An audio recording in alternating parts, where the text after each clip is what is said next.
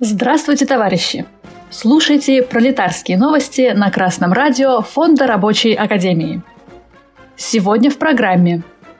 В Ярославле работникам электрического городского транспорта повысили зарплату.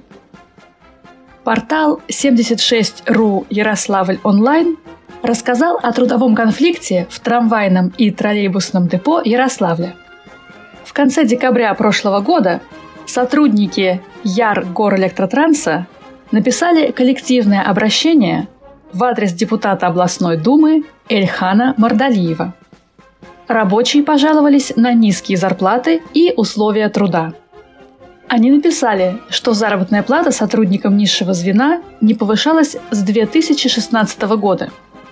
При прожиточном минимуме более 17 тысяч слесари, токари, сварщики, электрики получали 16 800 рублей. Кроме того, в депо нет запчастей, чтобы отремонтировать трамвай. Не выдается спецодежда, обувь и мыло для их стирки. После этого письма с 1 февраля 2023 года на 10% подняли оклады и часовые тарифные ставки – а с 1 июля дополнительно ввели персональную надбавку в размере 15% от оклада рабочим трамвайного депо. Также с 1 июня подняли оклады инженерно-технической службы энергохозяйства на 15%. Однако, что касается запчастей, ситуация не улучшилась. В начале июня в мэрии признавали, что большинство машин стоят в парке на ремонте – на линию выходило 54 из 69 троллейбусов по расписанию.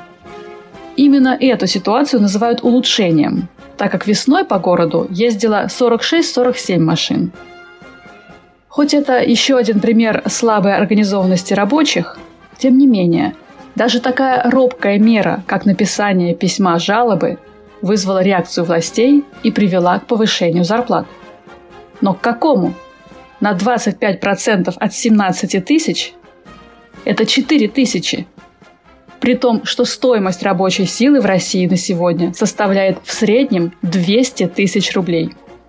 Если ярославские транспортники дорастут в организационном плане хотя бы до коллективной работы по правилам, то есть до итальянской забастовки, то сумеют добиться большего результата. Товарищи рабочие, уважайте себя и свой труд – Организуйтесь в профсоюзы и боритесь за повышение заработной платы, по крайней мере, до уровня стоимости рабочей силы. С вами была Оксана Побережная с коммунистическим приветом из Орхуса, Дания. thank you